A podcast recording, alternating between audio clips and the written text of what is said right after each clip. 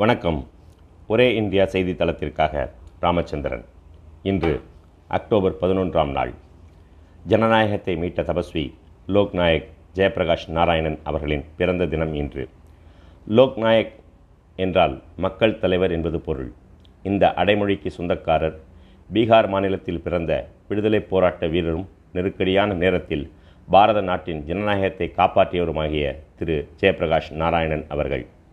விடுதலை போராட்ட வீரர், சோசியலிச கருத்துருவாக்கத்தில் அமைந்த அரசியல் கட்சிகளின் ஆரம்ப புள்ளி, சுதந்திரத்திற்கு பிறகு எந்த பதவிக்கும் ஆசைப்படாமல் தேசிய புனர் நிர்மாண பணிகளில் தன்னை முழுவதுமாக ஈடுபடுத்தி கொண்ட காந்தியர், ஆச்சாரிய வினோபாபாவின் நடத்திய சர்வோதய இயக்கத்தின் பெரும் தலைவர், இந்திரா அறிவித்த நெருக்கடி நிலையை எதிர்த்து அனைவருக்கும் தளபதியாக இருந்து வழிகாட்டியவர் என்ற பெருமைக்குரியவர் திரு ஜேபி அவர்கள்.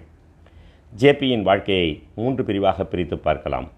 சுதந்திர போராட்டத்தில் அவரது பங்கு, சுதந்திரத்திற்கு பின்னான காலகட்டத்தில் அவரது பங்களிப்பு, பிறகு 1970 முதல் ஊழலுக்கு எதிரான நெருக்கடி நிலையை எதிர்த்த அவரது போராட்டம் என்பதே அவை. ஹர்ஸ்தயாள் புல்ராணித் தேவி தம்பதியரின் மகனாக 1902ஆம் ஆண்டு அக்டோபர் 11ஆம் நாள் பிறந்த ஜேபி பீகாரிலும் பின்னர் அமெரிக்காவில் உள்ள விஸ்கான்சின் பல்கலைக்கழகத்தில் சமூகவியல் துறையிலும் பயின்றவர். அப்போது அவருக்கு கம்யூனிச சோசியலிச சித்தாந்தத்தில் ஈடுபாடு ஏற்பட்டது.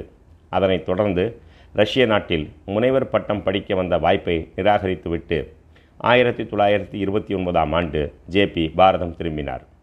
விடுதலை போராட்டத்தில் ஈடுபட்ட ஜேபி விரைவில் முக்கியமான தலைவர்களில் ஒருவரானார்.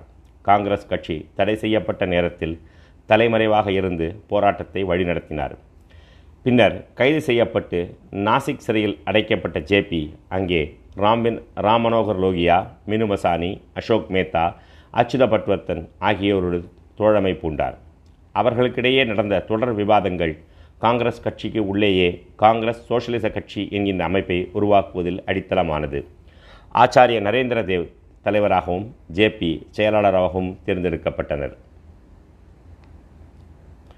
நாடு விடுதலை அடைந்தவுடன் நாட்டின் முக்கியமான எதிர்க்கட்சியாக பிரஜா சோசியலிச கட்சி விளங்கியது.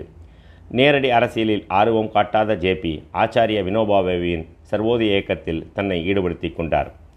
பூதான இயக்கம் என்கின்ற பெயரில் நாடெங்கிலும் உள்ள பணக்காரர்களிடமிருந்து உள்ள நிலங்களை பெற்று அதனை நிலமற்ற ஏழைகளுக்கு அளிக்கும் பெரும் பணியினையும், சம்பல் பள்ளத்தாக்கில் வசித்து வந்த கொள்ளையர்களை மனம் திருந்தி அரசாங்கத்திடம் சரணடை வைக்கும் பணியையும் வினோபாவை நடத்தி வந்தார்.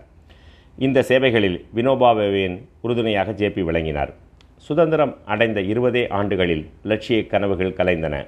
பதவியை தக்க வைக்க என்ன வேண்டுமானாலும் செய்யலாம் என்கின்ற எண்ணம் வலுப்படத் தொடங்கியது.